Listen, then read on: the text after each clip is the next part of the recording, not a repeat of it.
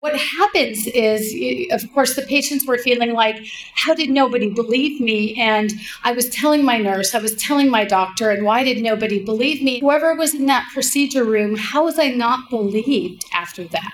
And, uh, and, and I found myself really thinking about that and going, gosh, how do you not believe hundreds of women?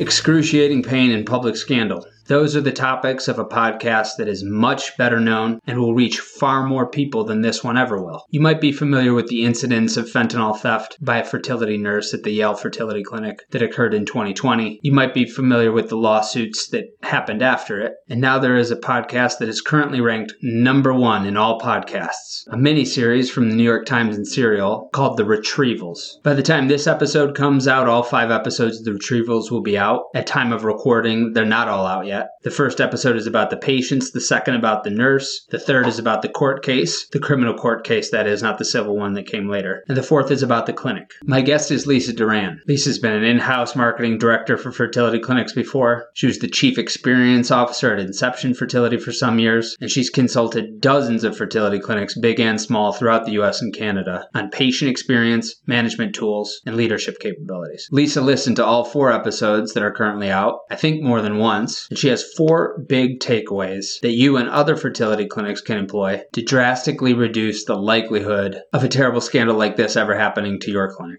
The first is a closed loop feedback system. She gives examples of those systems, how they work, how they escalate, how patients use them, how staff use them. The second is recruitment and retention as risk management necessities. And I share a couple things I learned about recruitment and retention, reducing some administrative time to fill responsibilities that currently fall on your staff. Lisa's third takeaway is about leadership, how to engage your team's hearts so there's always accountability. And in the fourth, she has three points about service recovery, how to validate feelings, get more information, and take ownership of the follow through. This is not a bright chapter for the fertility field. Hundreds of women suffered in excruciating physical pain. It's an embarrassing scandal, and the cat is out of the bag. These media outlets are huge, and now the topic is very much in the public square. This episode isn't about Yale Fertility Clinic. Lisa argues that this could have happened at a lot of different fertility clinics. She shares why, and she shares her takeaway of how you can prevent it. Enjoy today's conversation with Lisa Duran. Ms. Duran, Lisa, welcome back to the Inside Reproductive Health podcast for what I think is the fourth time. Yes, I'm so happy to be here. Thanks for having me back we're on to talk about a current topic too of one that has just started to wrap up but is still very popular that more people in our field are starting to find out about it. And it's from an incident that happened back at Yale Fertility 3 years ago and the New York Times along with their subordinate company Serial made a podcast that is the most popular podcast right now, a mini series, five different episodes about this incident that happened back in 2020 as it was released. You texted me like did you see this? I said yes i saw this. I want to talk to you about it. I want to have you come on and tell us about how this can be prevented in the future and we can go through it. Why don't you set it up? Explain to the audience what the podcast is about. Sure. Okay thank you. I'm so excited to talk about this because you know, I was getting texts from friends too and emails saying, Have you listened? Have you listened? And so, of course, I jumped right on. It's called The Retrievals, and there have been four episodes. The fifth episode and last episode is dropping this Thursday. And I, I just I found just ranges of emotion throughout you know the series of the of this podcast, and I wanted to share them with you because I think they're really important. And this is not going to be about how Yale failed. This is not going to be anything about processes necessarily, or you know I don't have clinical background in terms of I'm not a nurse. I'm really going to talk about the experience today. So, the lens that I was listening to the podcast with was from the experience standpoint. And so, the first episode was about the patients and about their horrible experience, and hundreds of patients went through a retrieval with no pain meds because there was a nurse that was stealing the fentanyl and and, and replacing the fentanyl with saline. So you know the, the nurses or whoever was administering the what they thought were pain meds, and these patients weren't getting them. And so hundreds of patients were complaining about pain, you know, going through an excruciating ordeal without any pain management. And so, of course, the first episode, just tears rolling down my cheeks for these patients and just you know what they what they went through. And it was not just the physical but it was the emotional of you know the what we do as women is we, we talk ourselves in and out of things right? And so many women said that what they did is they found themselves telling themselves stories about why this was happening. Well maybe i'm just not sensitive to fentanyl you know, this is just what I have to go through because my body's not operating the way it should. This is just what I have to endure for this process. And it was just so sad because we often do that as women is we just, you know, we, we, we try to explain it away and we try to blame ourselves and just say, you know what, just suck it up and deal with it and it's going to be okay. And and and I think one of the most difficult parts is is hearing how after it all came out, how they thought, you know, how did no one believed me. You know, how did the nurse not believe me? How did the doctors not believe me? How did, you know, whoever was in that procedure room, how was I not believed after that? And, uh, and, and I found myself really thinking about that and going, gosh, how do you not believe hundreds of women, right? And so we're going to talk about that in just a little bit. So episode two is all about the nurse's story. And I found myself tears rolling down my cheeks about her story and thinking, gosh, you know, what could have been done to help her along the way. The third episode is about the court case. And of course, you know, you're, you're saying, gosh, she should, you know, she should get what's coming to her. But on the other hand, you know, after episode two and hearing her story, you empathize with her as well no excuse for her decision. But and, and then this last one was so good. It was about the clinic, of course, and where was the clinic in all this, and what was what was the patient's experience, and as well as the, the employee experience throughout this ordeal. So those are the four podcasts that have dropped that you're able to listen to, and what I'm going to unpack during this, you know, this this, this talk as we unpack everything you know what the fifth episode is going to be about? Do we know what it'll be about before it, it drops? You know, that's a great question. And I've been researching and trying to find out. And I believe it's going to be more about the clinic and just really summarizing everything. But I don't know. I'm dying. Thursday, Thursday. It's on my calendar. by the time this episode comes out, that episode will be out. But at least we've got four episodes thus far. First about the patient, second about the nurse, third about the court case, and fourth about the clinic. And you talked about the patients feeling like, well, I guess I just have to suck it up. I guess this is just the way it is for me. Did did they have any kind of recourse where they could have found out if other people were going through this? Is there something that could have been done for to, to at least know for them that this isn't an isolated incident? Actually, I'm so glad you asked that question. It actually tees up the solution that I feel would be would have been a great way to catch it early on. You know, what happens is of course the patients were feeling like how did nobody believe me and I was telling my nurse, I was telling my doctor and why did nobody believe me? And I don't believe that that was the case. I don't believe that the women weren't believed or that that or that the nurse the doctor didn't care what i believe happens is that you know there's so many different people so many different nurses and so many different doctors that are working with patients that they're not necessarily talking to each other about it. And so they're not seeing a common thread. And so your question griffin about you know what is there something that could have been done? And yes there should be a formalized process for patients to give feedback, one that doesn't depend on one, two, or 10 people to communicate you know and and then find you know how do you communicate that? Who documents that you know with technology today? There are some amazing systems you know qualtrics medallia. They have an sms real-time surveying that can by touch point you know after retrieval within you know 24 hours or after the patient's recovered can send them a text and say you know lisa you know how was your experience? or tell us you know how could we have improved this experience? And and and if they would have something like that in place, they would have seen a common thread. Text analytics would have picked it up and they would have seen a, a, very common defect going on. They would have caught it earlier because they would have seen this, this feedback being woven through a lot of the patient's feedback. Okay, so there's the opportunity for patients to report using text. You know, they get they get something. How tell us about your visit. It was terrible. I felt like I, I was ha- going through excruciating pain. It was a 10 out of 10 pain. If they had seen this from a number of different people, ostensibly they would have been able to connect a pattern. Now, is there something in the technology that connects the pattern for them? Would they have to would they have to connect the pattern themselves? Would somebody have to be monitoring it actively? In other words so if they if they have this and you get 10 patients in a week that all say i had excruciating pain in my during my retrieval that that should send up a red flag but what if nobody's at the helm reading it? How, how does how does the other end of it work Another great question. The beauty of these platforms is that there are two things there's text analytics, that will compile common themes and will push them out to leadership. And when you're when you were building the system with whatever company you choose, you you create the governance, right? You create the who who it goes out to.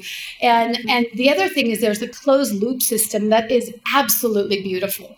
That if there's a, you know, you set whatever the rating is, and if the patient gives it a rating, you know, you talked about, you know, the rating of 10, and, and let's say they give it a five, and a, a detractor would be a five. And there's a closed loop system that, that does a real time, right away alert to the practice administrator and, the, and then the practice administrator can give that patient a call and find out what happened and close that loop.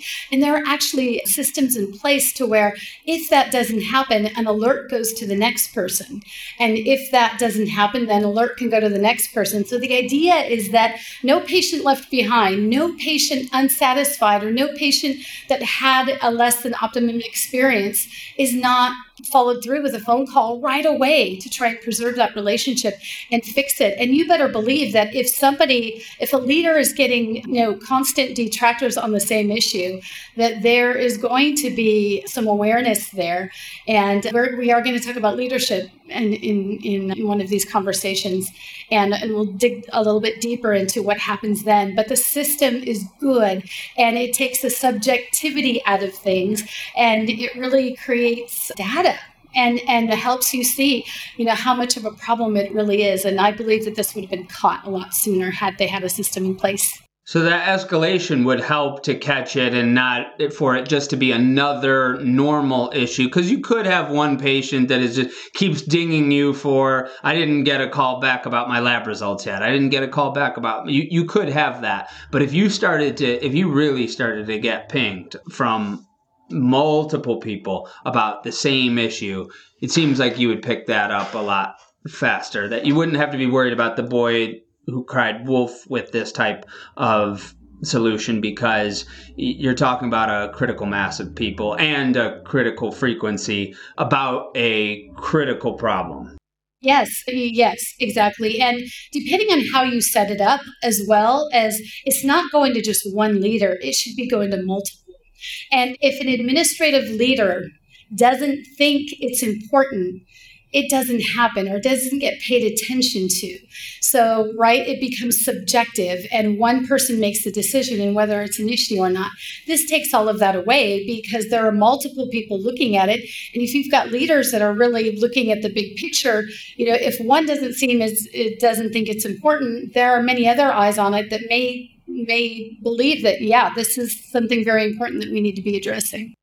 Tell me if I'm jumping ahead too far, and if I am, then unjump me back. But the, how did the patient, while we're on the topic of the first episode of the patients, how did they come to find out about each other? Was it not until charges were pressed on the the nurse? Was it was it did, did they find a way to connect with each other in a support group or, or elsewhere? How how did they find out a bit about each other? You know that actually in, in the service recovery piece that was my my fourth you know I, I, have four points of my four big takeaways from this. And the first one was that having a system in place. So that was the first one. The fourth one was on that service recovery piece and how it was handled with the patients and with the team. And so yeah they you know they found out via letter you know, they got a letter in the mail. The patients got a letter, not a phone call, but they got a letter. And, and that service recovery piece, you know, I, I believe that that we all can be better at service recovery. And so, as far as the patients, they they found out about each other much later when when it became public, when it became when it was on the news, and um, when people started to talk about it. They did not feel comfortable talking about it in the clinic as they would continue their treatment. Some continued with treatment, some didn't, and uh, nor could they talk to their nurses or their the, the team about it, and that that was difficult on the team because the team was instructed not to talk about it. And, and completely understand that the company has to protect and make sure that you know nobody says something that is going to damage the company or throw someone unnecessarily under the bus. But there's a way to equip teams to be able to have healthy dialogue about it. And when you tell them just don't talk about it, then it's, it's one, it don't work. Right. it, it, it, talk about it. Yeah. Yeah. Yeah. It don't work. So I want to come back to that when we talk about service recovery. And, and so in your four takeaways, we have the first one was closed loop feedback system. What was the second main takeaway? And what was the third? And then we'll go into them each individually. Yeah, that sounds great. So the first one was on the patient experience and you know what could we do and it's having that system in place where they they can give feedback real time, not not the feedback just once you get the pregnant, but each touch point at the or at the very important touch points. The second one was, you know, like the second episode, Donna's story, it was the nurse's story and it was the employee experience. You know, I'm in clinics all the time and I have such a heart for, for the teams and and I see you know, firsthand uh, places where they are equipped and where, where they are enabled to give great patient care. And I also see where they suffer, you know, and, and in this particular case, what happened was they had two nurses that had quit and they had a new nurse manager that they were frustrated with. And so they were spread very thin. And that is no excuse for making the decision that Donna made. I want to make sure that that's very clear. What I will tell you is that I think at times, you know, we, we think about employee retention as something very important. And it is, you know, when you look at how much it costs an organization, it's 100% of their salary, you know, to, to recruit, train, onboard, and get them up to speed. It's not just about, you know, retaining great talent, it's also about managing risk. And so when you've got a, a, team that's spread so thin and it's it's ripe for abuse and again, very good intentions, leadership, very good intentions, everybody doing the best they can. But it made me realize that employee retention and talent retention is not a nice to have. It's a have to have on so many levels. It's not only taking care of the organization, it's taking care of the people that are there, the ones that stay.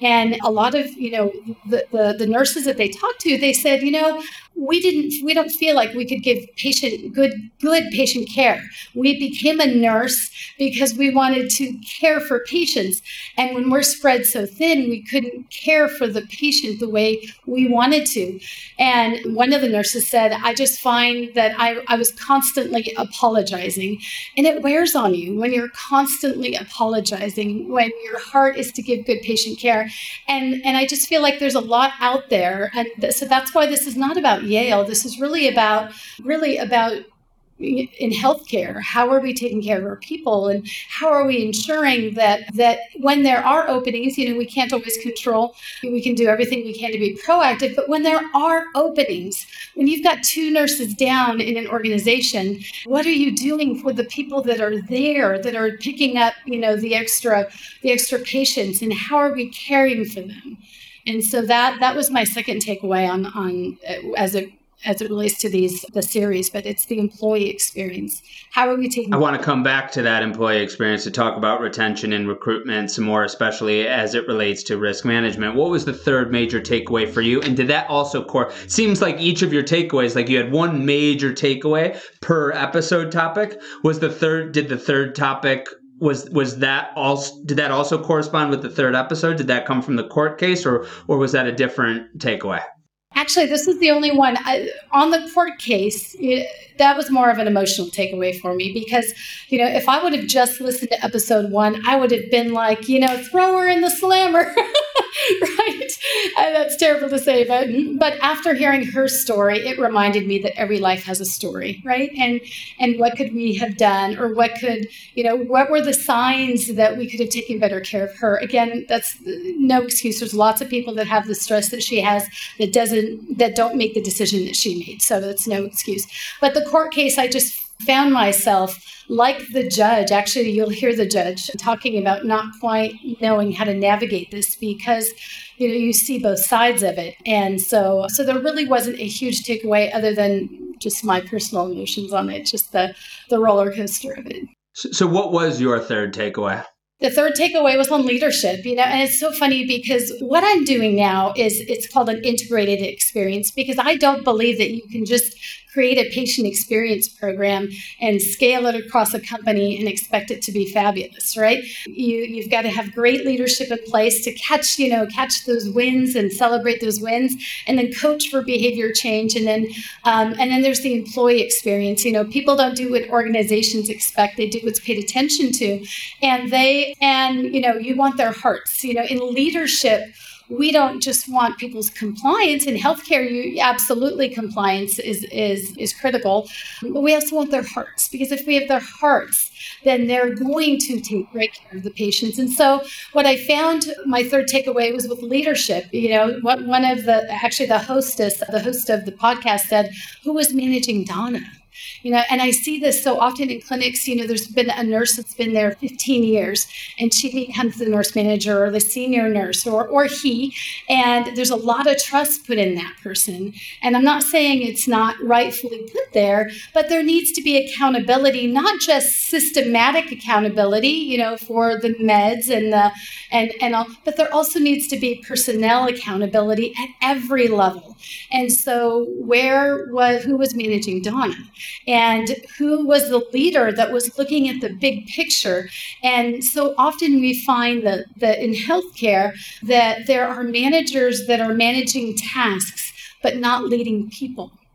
And so it just, you know, it, it, made me think of this new manager that they were very frustrated with. What was her experience or his experience?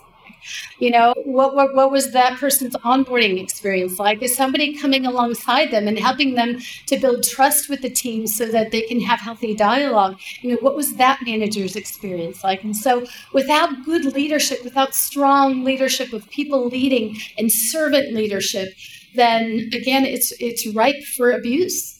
And so that was my third big. You're a very efficient thinker. I know your your points don't perfectly correspond with the episodes, but they almost do, and it makes it very easy to follow. So episodes go patient, nurse, court case, clinic. Your major takeaways go closed loop feedback system, a, a uh, retention and recruitment as a means of of risk management, leadership and accountability, and then service and recovery. We talked about the closed loop feedback system before we get into your second major takeaway. I am curious about what you found to to what what tugged at your heartstrings with the nurse because i think of you as somebody that actually probably would be a good person to have on on a jury.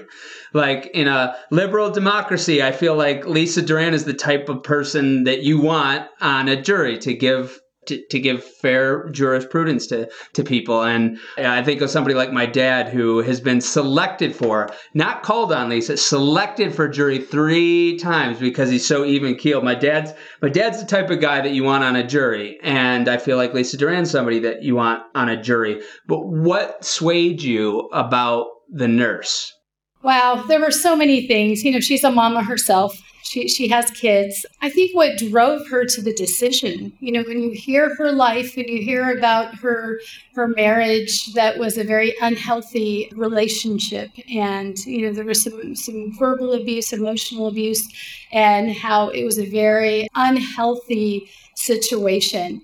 And you know I, that that's my very favorite video is that Chick Fil A video. That's the Every Life Has a Story, and it just really reminded me that you know what drives somebody to do something like that. Is this a bad person? No, I don't believe this is a bad person. I believe that this was a very broken, very hurt person who needed some intervention, who needed some help. And so, you know, my, my heart went out to her. But then you go back to listen to, to episode one and you hear these patients and you're like, oh, it just, I don't think I would be a good, good juror because I think I'd have a hard time making the decision. I think I just you leading too much towards mercy and not not enough towards justice in that scenario. Yeah, yeah well, right. You, you said that very well. you're exactly well, then t- talk to me about how retention and recruitment are are a means of risk management. And you you alluded to it as you were covering the you were giving the synopsis of the point but i want to hear more about how it's not just for to have butts in the seats it's not just for productivity it's not just for the the cost impact of having to retain and recruit somebody new and train them and that being 100% of their salary. But there there also is risk when seats aren't filled. Tell us about that. Yes. Well, I think, you know, my entire career, I've been doing patient experience, patient experience as a differentiator, patient experience as it's the right thing to do right? And patient experience as you know it's it, it's a good thing for the team member as well as the patient. And they're eh, and and championing for the patient experience as as a good thing as a, as a differentiator.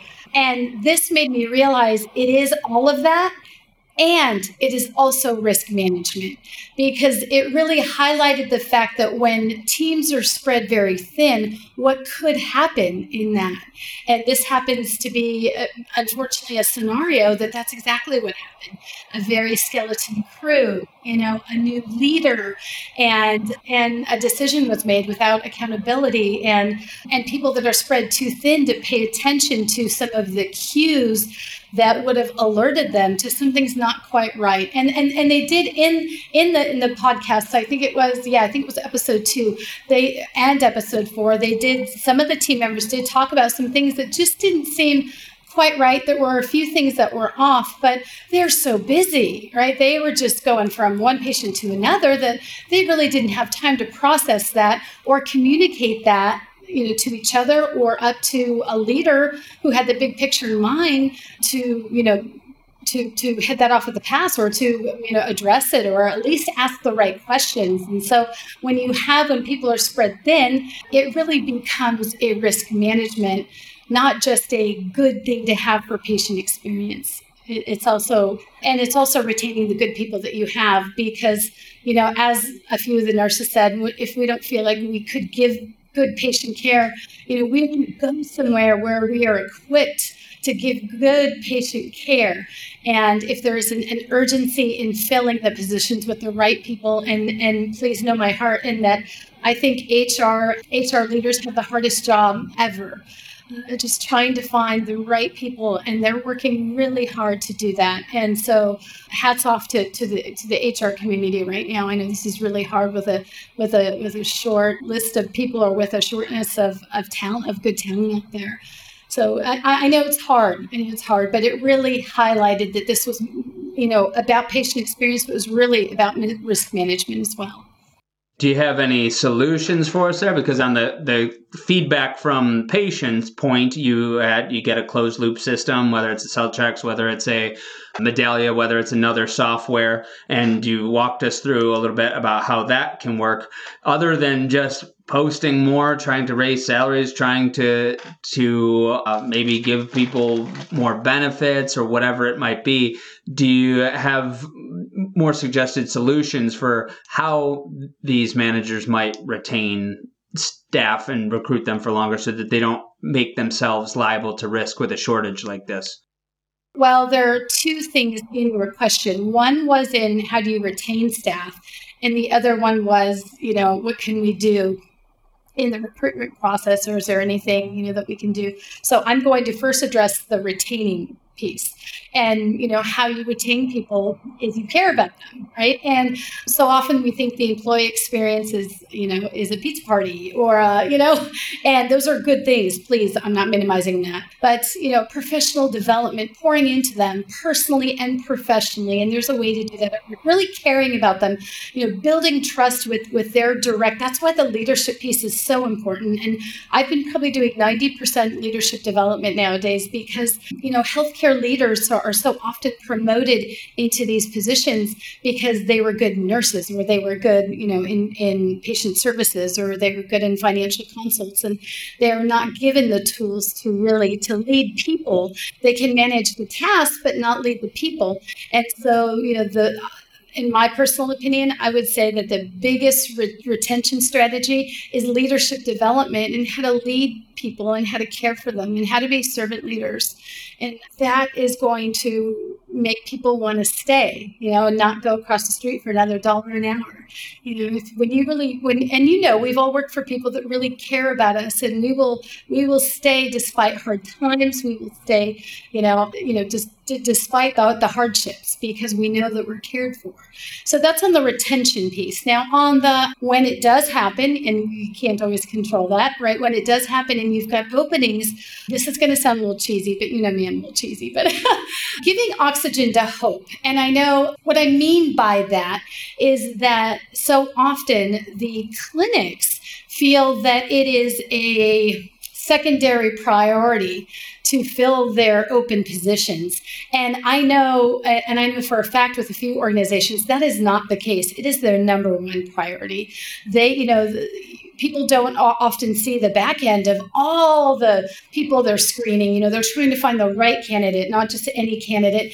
But where the breakdown is is in the communication, and it's it's it's HR being able to communicate or communicating the right message and giving oxygen to hope and speaking to the fear of the clinic, of the people in the clinic. And I know you're spread thin, and I know you're working hard, and it doesn't have to be HR, it's leadership. I know you're working hard and know that this is our first priority. And I, you know, I'm screening 60 people this week and I want to find you the right candidate. And those messages aren't always happening. And, you know, when, when people feel that, that their sense of urgency is your, your sense of urgency is their sense of urgency, it's amazing how much that could just kind of, that, how much better they can feel about, okay, I know and give them confidence in the organization they're working for because they know they're doing the best they can and they know that it's a priority. They know that there's a sense of urgency there.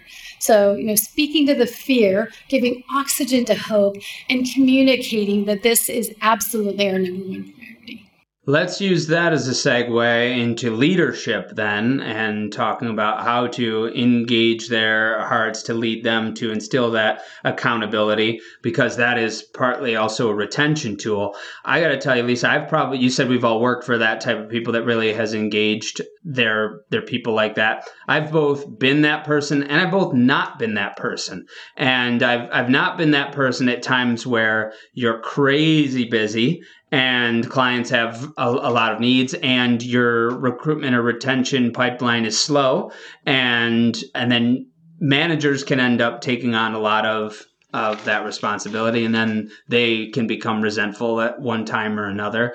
And you know that that servant leadership can be difficult at a time it is really difficult in a time where you're like i am working my tail off. I'm I can't, I can't hardly sleep. I'm working from seven to seven a.m. to ten p.m. at night, and I am totally focused on this. And I'm trying to keep my team from feeling that burnout. But yeah, eventually it's like, yeah, hey, get the damn thing done like and and then you turn into a, a manager that you might not have been previously and and so I'm wondering if you can talk to that a little bit about from the leadership coaching of, uh, of how you can be that leader at a time when everything is underwater, where so many fertility clinics are right now.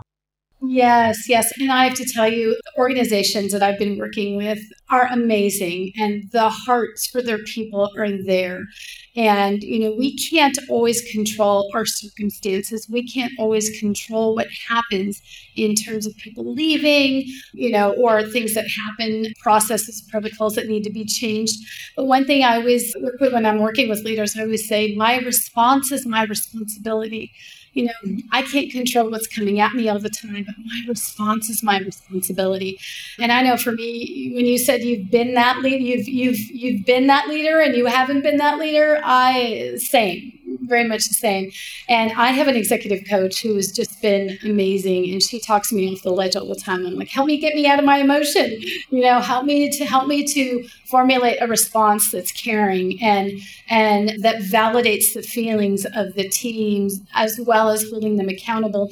And one of the things that I'm finding in clinics is that leaders are so afraid of losing someone that, and I, I, spoke to this on the last podcast, I believe they're so afraid of losing someone that they're not coaching for behavior change. They're not redirecting that be that toxic or that negative behavior, especially the leader, right? And and so equipping them for two things, equipping leaders to be intentional, to celebrate those wins, to be on the floor, to, to put the tasks down, and to be on the floor with their people and intentionally catching them doing something right, as well as addressing those, you know, those negative behaviors or those toxic behaviors, the gossiping, the negativity, the complaining.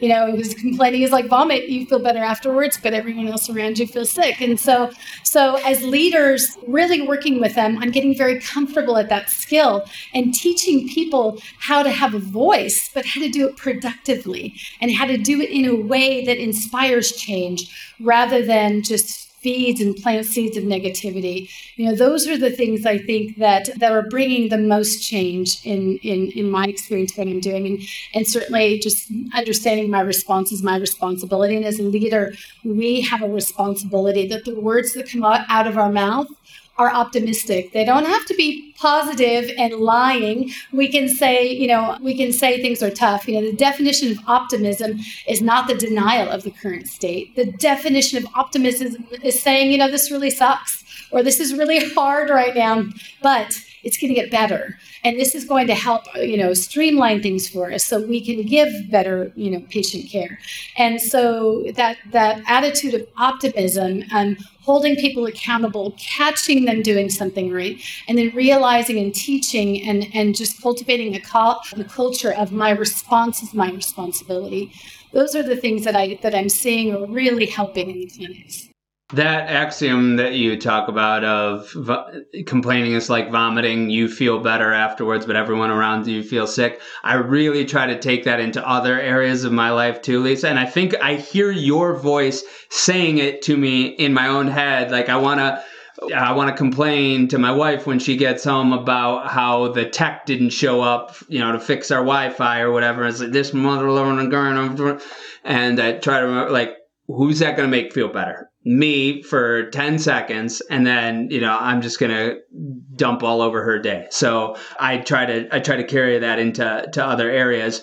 You've you've mentioned you've been you mentioned several times during this interview that this isn't about yale but let's take a similar situation where we have a clinic that is down at least a couple nurses and, and and you've got managers running around probably doing a whole bunch of things out of the normal scope of their seat.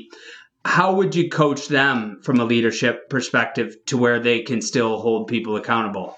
I, am not going to claim that that's an easy thing to navigate. It is very challenging, especially because you know the rollout of new software or the or the changes that doesn't stop regardless of how many openings you have, and so that could definitely present lots of challenges for a leader. But by showing them and and coming alongside them and really really coming alongside them arm in arm and saying, you know, you can do this, and you can do this by identifying those that can do it with you. You know, who's going to come alongside you in the clinic and champion for that optimistic attitude and and prioritizing things. And again, going back to caring for people what happens so often in these situations is they're managing the tasks and they're trying to fill their positions. And I was in the clinic once when the practice administrator had to be in our office screening, you know, resumes for, you know, six hours. And I thought that's, you know, and, and it was so hard for her because she wanted to be on the floor with her people. And so, you know, really just carving out time and putting those, you know, putting the task down where you can and investing in people and making sure that you're talking to, to people on, on the service recovery part. One of the things that hit in, in that episode four was that the patient, as well as the teams, were saying, We didn't get any genuinely caring communication. Nobody addressed our feelings about this. It was always the legality, the legal language. And anytime in service recovery, and I think that your question of how, you know, when there's a situation in a clinic where you're short staffed and, and all those things, it's a little bit like service recovery where you have to speak to the fear. And, you know, fear is a liar. Fear is a liar, but we listen to it. And so when patients are fearful because they're continuing their treatment in a situation like this, and they're walking into a clinic and they can't talk to their nurse about it because their nurse has been, you know, told you cannot say anything, you know, how can that nurse help alleviate those fears. You know, we need to equip people to speak to the fears. And equipping them means teaching them, you know, the verbiage, you know, what kind of verbiage you would say. What would you say to a patient? And it's similar for a leader with a team. What do you say to your team when you know they're working their tail off? Do you just tell them, like, deal with it, I'm working on it? Or do you say, look, I know this is hard and I appreciate your hard work and just know that this is my number one priority and I'm working hard to fill this. And, and you know, is there something that we can do together? You know, is it, do you, what ideas do you have? you know really partnering with your teams in the solution and so often leaders feel like they have to fix everything when when you know the team sometimes have the best solutions and so really partnering and not feeling like you have to fix everything but caring for people is would be my best advice. I want to give something to the listeners that you made me think of when you talked about that practice admin that was going through 60 resumes or however many you said, 200 resumes, whatever you said it was. And there's p- plenty of people listening that have to do that, and it's dozens or it's hundreds of resumes. And one thing that leaders can do that I did that completely changed my business was hire someone else to do that, to go through the resume. So by the time my hiring manager gets a resume, it's a short stack. And the the the recruiting specialist, the HR person, is going through those interviews before going through those resumes, doing the screening interviews, like the 20 minute screening interviews that are only a few questions, and then bringing those to the hiring manager so that you are going through this process faster, one, and two, you're not asking the hiring manager to do all of that. That was a, a life changer for me. And a lot of people are listening and they think, well, I can't hire that person because you know, we're a small practice. You can hire that person as an independent contractor. You can hire that person part time. And for all the economic reasons that Lisa talked about, about, as well as the risk mitigation li- li- liability that she's talking about, it is a much cheaper solution. And I strongly recommend people do that. I get more into that topic with Dr. Eric Widra. That episode will come out after this one does, but I am telling everybody listening, it totally changed my business. I was in a position where you, when you, you're trying to do all the things that Lisa's talking about, and and you do that for a while, and then you do it for a little while longer, and you're and you're still at this problem where you know maybe when you are trying to involve your team for solutions you're involving them in areas where they shouldn't be involved because they're supposed to be accountable for other things. I was doing all of that and and and now having the system has made things better. I was key i was not rewarding people quickly enough. I was not advancing and growing some people. And then because of that i was also letting other people that should have been fired in two seconds stay on and and and and and not contribute to the solution. So that's a huge huge thing that I think leaders can do. Get a couple recruiters have some redundancy in hr it's okay to have some redundancy in hr you can do it at a part-time hourly independent contractor level if you have to as long as it's scoped properly and that can can really to help with some of those other things. So you've talked about some of that leadership coaching of of how they can approach their teams about being prepared for the responses, being prepared for the conversations. Then how does that lead into to service recovery in in your view? What what happened in in this situation and what should it look like? Yes service recovery is more than just when a patient is upset i mean that is that is course usually how we talk about service recovery it's very very important but the concept i've got three steps that i teach and the concept is very relevant internally for leaders with their teams as well as externally with teams with their patients. And the step that we always forget to do is validate the feelings. And when I talk about, you know, speaking to the fear, when you're talking to a patient who is fearful that, you know, what if this doesn't work? Or what if I, you know, what if, what, what if I didn't pick the right doctor? Or what if my body's just not going to respond? You know, when you can speak to that fear, when you can say, gosh, I can understand why you're feeling anxious. You know, there's so many emotions to this. Like, you know, I, I, I would feel that way too. And, and just know we're here for you, right? Then, then you, whew, then you kind of i wouldn't say diffuse but you communicate to the patient or the person that i'm i'm on your side i'm on your team. It is not i'm just trying to fix something for you it's i'm on your team and i get it. And it's very normal for you to feel the way you're feeling and it's the same so in this situation patients didn't get that right? So they relied on each other and you know so they they were all in one camp. And then same with, with the organization that the teams did not I, I'm not claiming that they didn't. It didn't sound like they did.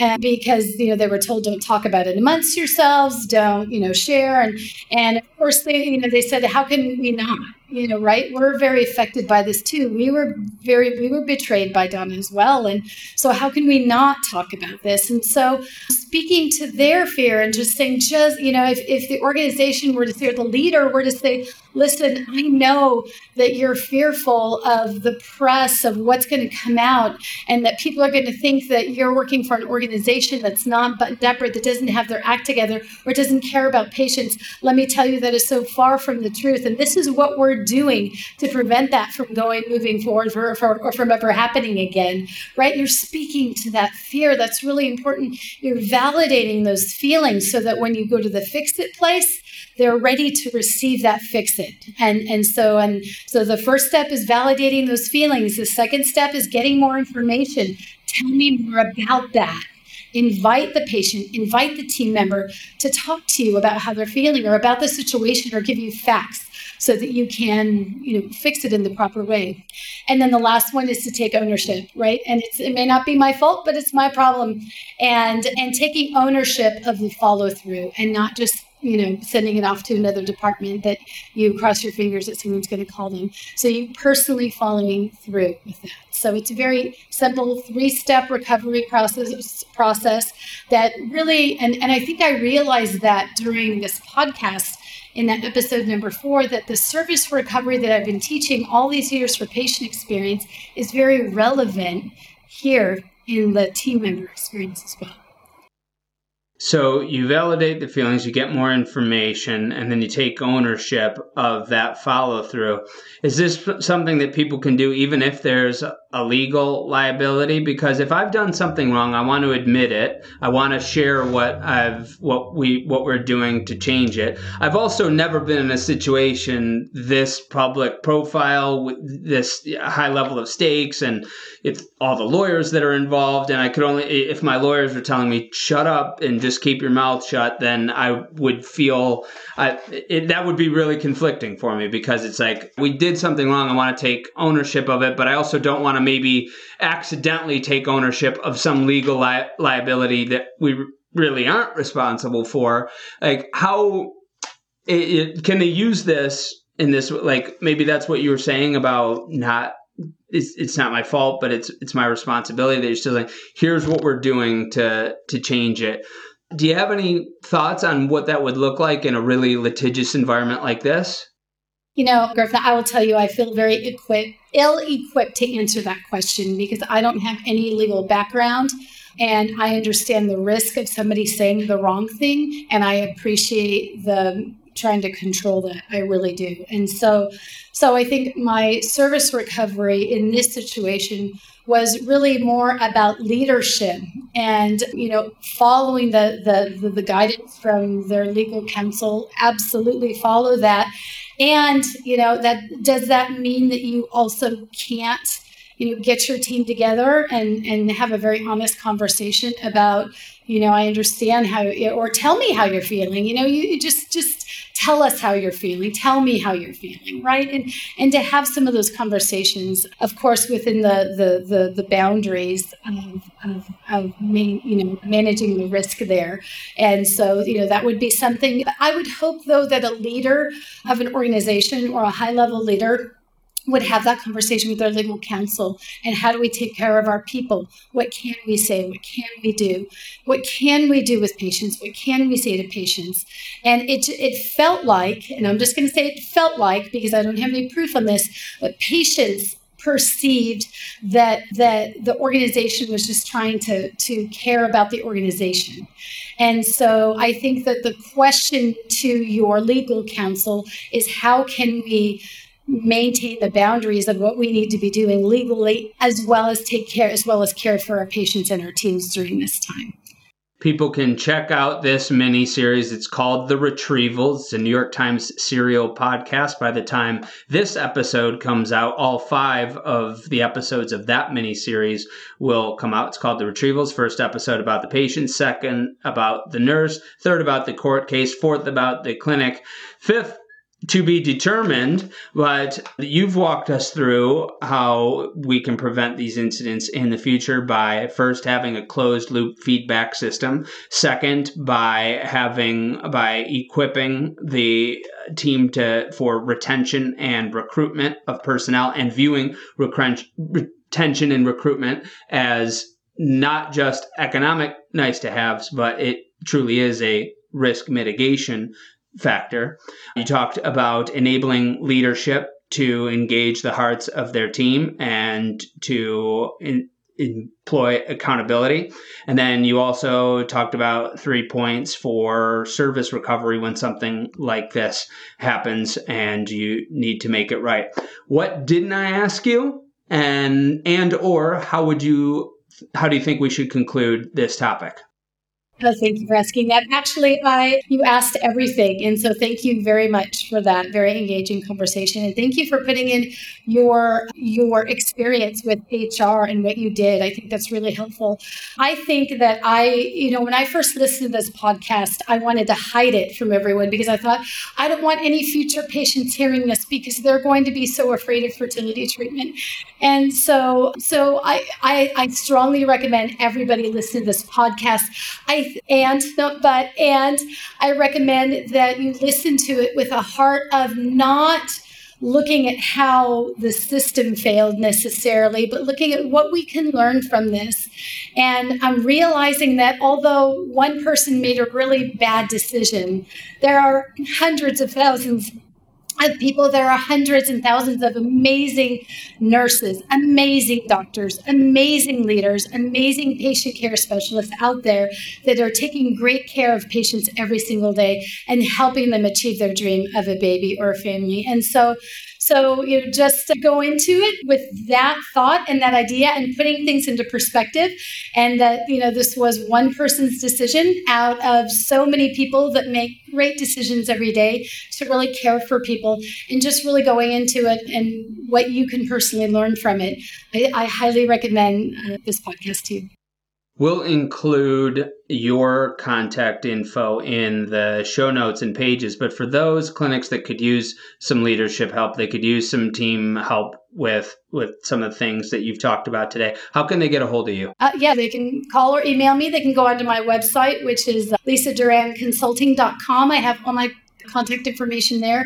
But yeah, I would love to come alongside you. And, and it's that integrated experience. It's not just one, it's all of it. It's leadership development, patient experience, and internal culture. That's the secret sauce. So thank you, Griff. Thanks for having me. Lisa, the pleasure is always mine. Thank you very much for coming back on the Inside Reproductive Health podcast. Thank you. You've been listening to the Inside Reproductive Health podcast with Griffin Jones. If you are ready to take action to make sure that your practice thrives beyond the revolutionary changes that are happening in our field and in society, visit fertilitybridge.com to begin the first piece of the fertility marketing system, the goal and competitive diagnostic. Thank you for listening to Inside Reproductive Health.